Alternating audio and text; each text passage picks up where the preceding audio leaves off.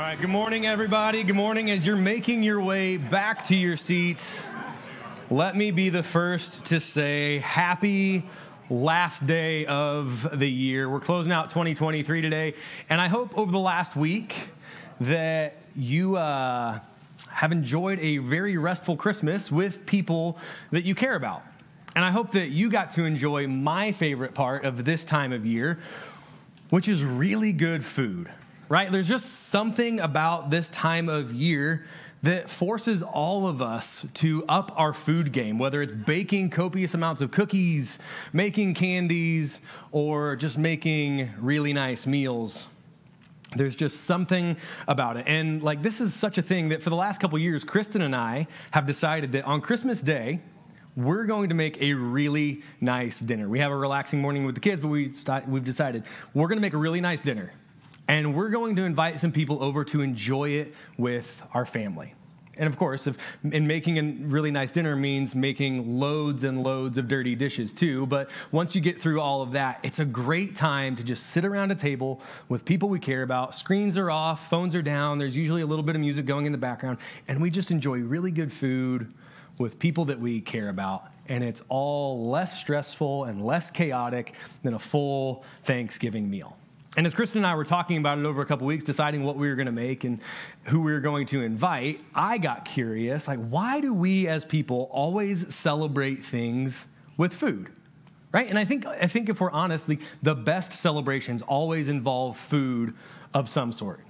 Think about it weddings, birthdays, baby showers, anniversaries, graduations, any sort of accomplishment, celebrating the end of semester, lamenting the end of summer, all of these reasons. We find any reason we can to gather with other people around a meal.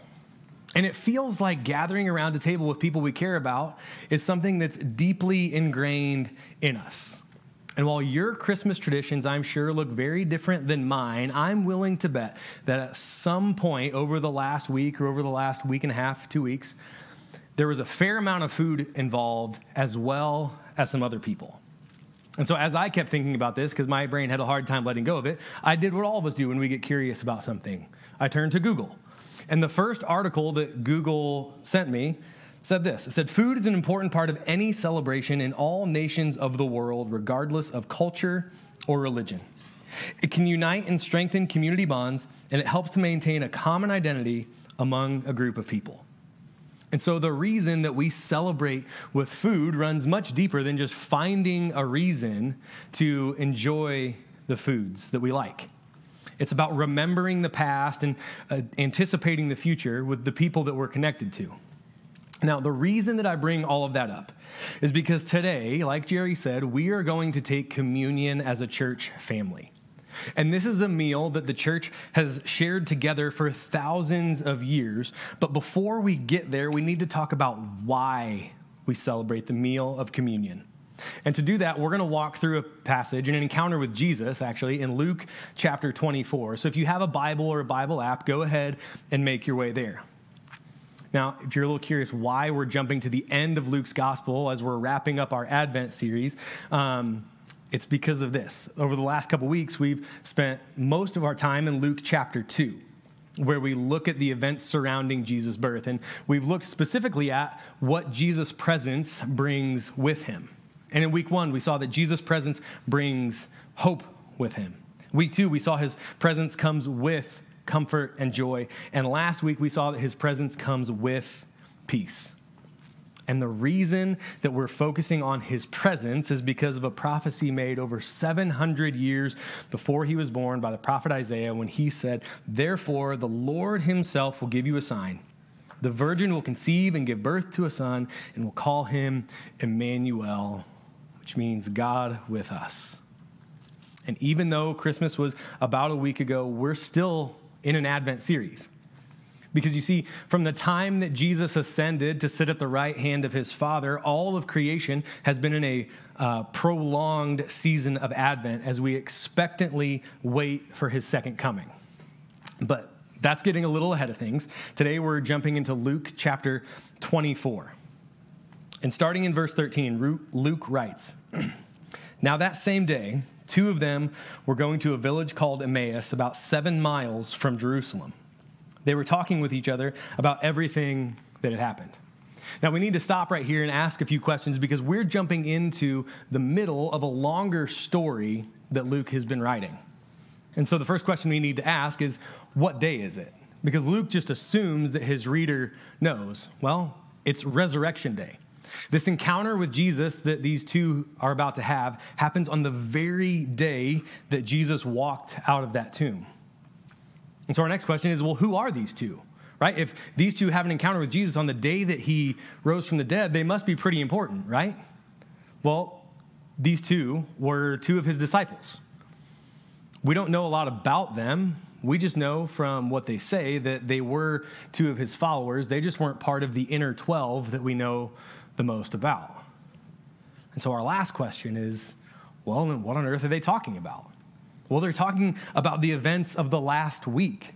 The triumphal entry as Jesus rode into Jerusalem on a donkey and people cried out, Hosanna. Perhaps they're talking about the Last Supper. They're certainly talking about the fact that Judas betrayed Jesus. They're likely talking about Jesus' confrontation with the mob that came to arrest him in the garden, as well as the joke of a trial that he was forced through. And obviously, they're talking about his unexpected death. And so now that we're all on the same page, now that we're all caught up with these disciples, let's continue. Verse 15 As they talked and discussed these things with each other, Jesus himself came up and walked along with them, but they were kept from recognizing him. He asked them, What are you discussing together as you walk along? And so here are these two disciples walking and processing through a very eventful week in Jerusalem when this random guy, who they think is a total stranger, just walks up and interrupts their conversation. And when we read this, it makes us wonder why they didn't recognize Jesus. If they really were two of his followers and they heard him teach and they saw the miracles that he performed, shouldn't they have recognized him right away?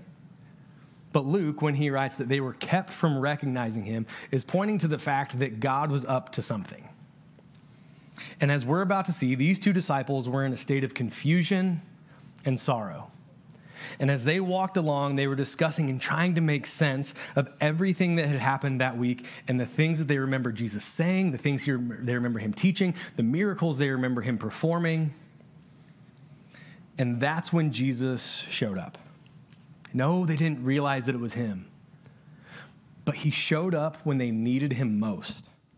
And as we close out 2023, maybe you can resonate with these two disciples. Maybe your year hasn't gone the way you hoped or the way you anticipated it would. Maybe you're hurting from the loss of a loved one or the, or the loss of a relationship. Or you're anxious because of an unexpected medical diagnosis, or you're fearful because of uncertainty surrounding your job as you go in to the next year. And maybe you're dealing with any, uh, anything like that, and you're walking along trying to make sense of everything that's happened this year, and you can't quite see that Jesus is with you. You're just hoping that he'll make himself known to you.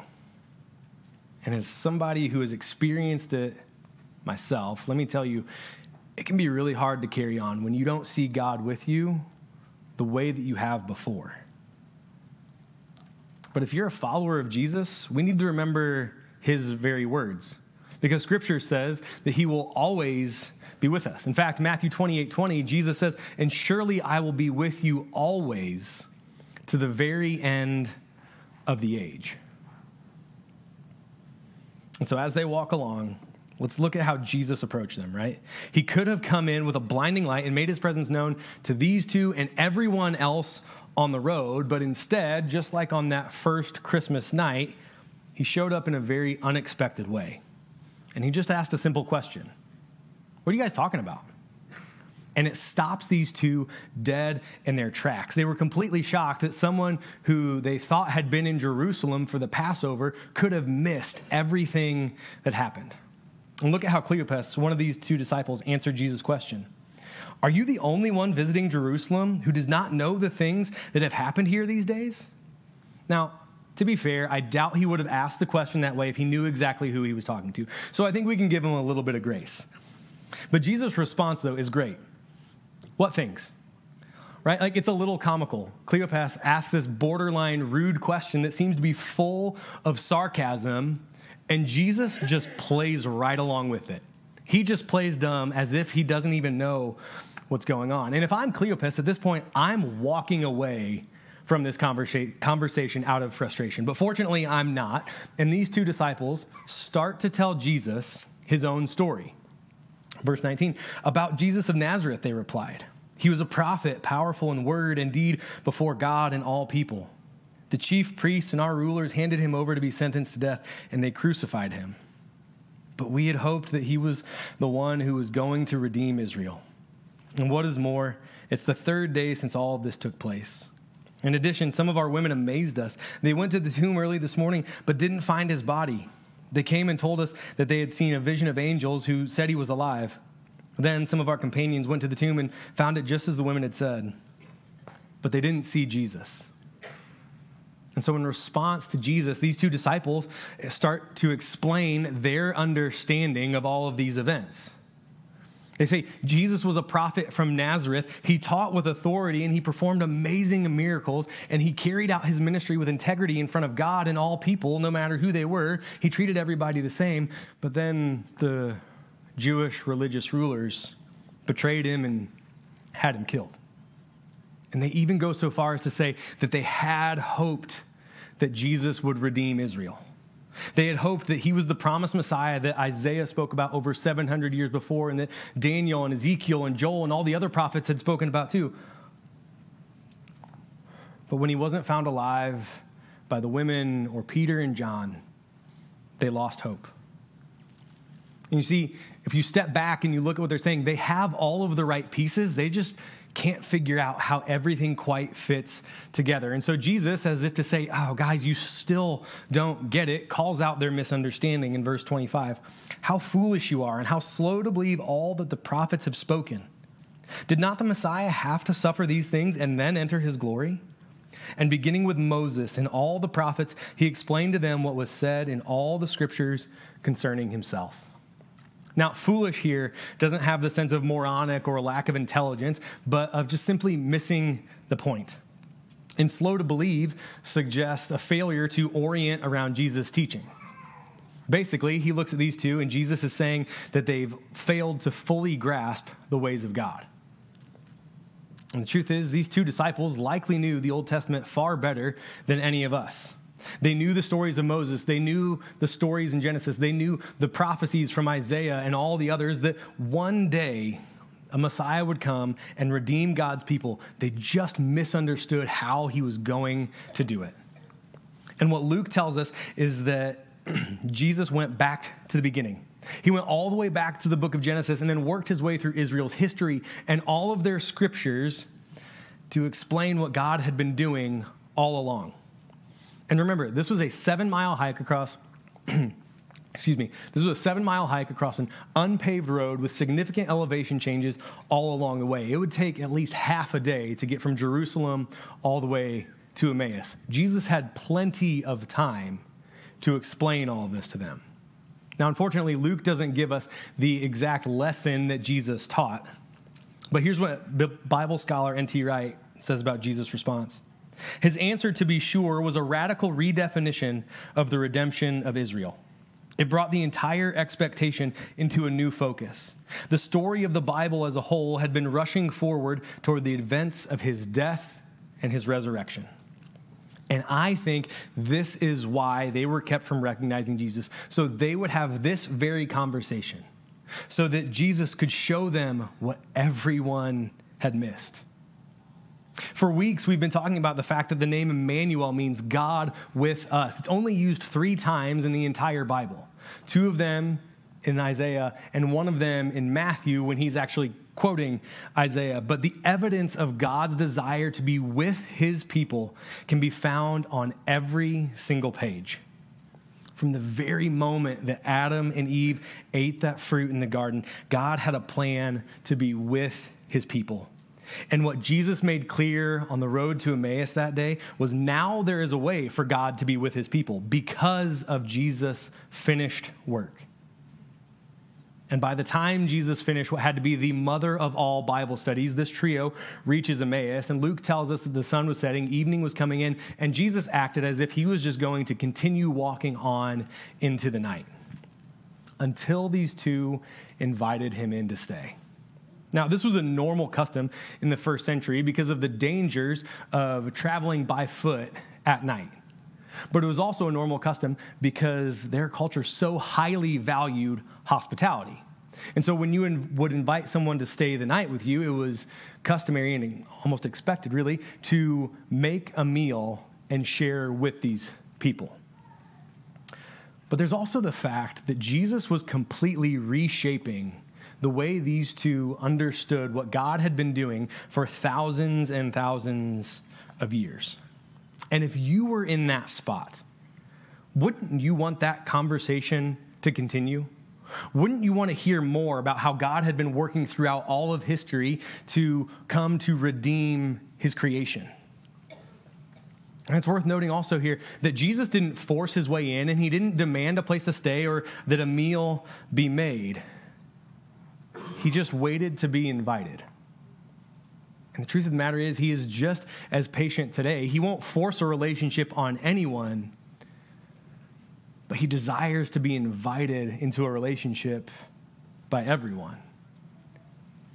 And so, as these three traveling companions recline at the table for what was certainly a common Jewish evening meal, we find the climax of Luke's story. Verse 30 When he was at the table with them, he took bread, gave thanks, broke it, and began to give it to them. Then their eyes were opened and they recognized him, and he disappeared from their sight. They asked each other, Were not our hearts burning within us while, we ta- while he talked with us on the road and opened the scriptures to us? In these few verses, there's a lot going on. First of all, apparently the resurrected Jesus is now able to teleport, which is pretty cool. Uh, but secondly, this is the first meal that's described after the resurrection. And that may not sound like it's a big deal, but it, but it really is. In fact, most of the time, meals are written about in the Bible. They're there for a reason and they hold some level of significance. Think about the meal that Abraham made for the three visitors who told him, told him and Sarah that they were going to have a son in a year, even though they were beyond the age to have kids. Or think about the time that Esau sold his birthright to Jacob for a bowl of stew. Or the two feasts that Esther threw for King Xerxes and for Haman. Or think about the fact that Jesus provided food for thousands of people with a handful of fish and a couple slices of bread twice. And then, of course, there's the Last Supper, which most of us know pretty well. But there's also Acts chapter 10, where Peter stays with and has a meal with a Roman military official and his family. And this is just to, name, to mention a few. And so this begs the question what's so important about this common meal on the day Jesus rose from the dead? Well, to answer that, we actually need to go back to Genesis chapter 3. Genesis 3 says, When the woman saw that the fruit of the tree was good for food and pleasing to the eye, and also desirable for gaining wisdom, she took some and ate it. She also gave some to her husband who was with her, and he ate it. Then the eyes of both of them were opened, and they realized they were naked. Did you see it? Did you, do you see the similarities in the pattern? Jesus took bread, he gave thanks, he broke it, and their eyes were opened. Eve took fruit, she ate it, she gave it to her husband, he ate it, and their eyes were opened. And all of the death and the decay we experience can be traced all the way back to that very moment. That moment when this married couple decided not to trust God. And from that moment on, all of creation was subject to decay, sorrow, chaos and hopelessness. But that evening in Emmaus, 2,000 years ago, we find the first meal of the new creation. Jesus had defeated death itself, God's new creation was exploding with life and joy and new possibilities, has burst into a world affected by death, decay, and sorrow. And all of this was wrapped up in a common, everyday, run of the mill Jewish dinner with just a few people sitting around a table together. It sounds a little bit like that night in Bethlehem, doesn't it? Jesus showed up unexpectedly with a couple of really confused people who were doing the best that they could to honor God as they walked along. I love what Scottish pastor and theologian William Barclay said about the meal in Emmaus. He said, It's not only at the communion table we can be with Christ, we can be with him at the dinner table too. Look, eating together was a symbolic action of Jesus' people in the early church. Yes, it strengthened their relationships, and yes, it helped maintain a common identity, but it was also a place where all were welcome. And even though Jesus wasn't physically present with them, this meal was an act of remembering and celebrating what Jesus had accomplished. In 2 Timothy, the Apostle Paul wrote, wrote that Jesus destroyed death.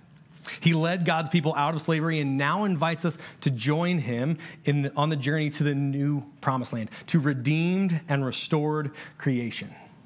And when we take communion, when we share in this meal that the church has practiced for thousands of years, we remember what Jesus endured so we could be set free from slavery to sin. We celebrate that he's conquered death once and for all, and we praise him for the fact that we can now be with God at all times through the presence of the Holy Spirit, living inside followers of Jesus but we also look forward.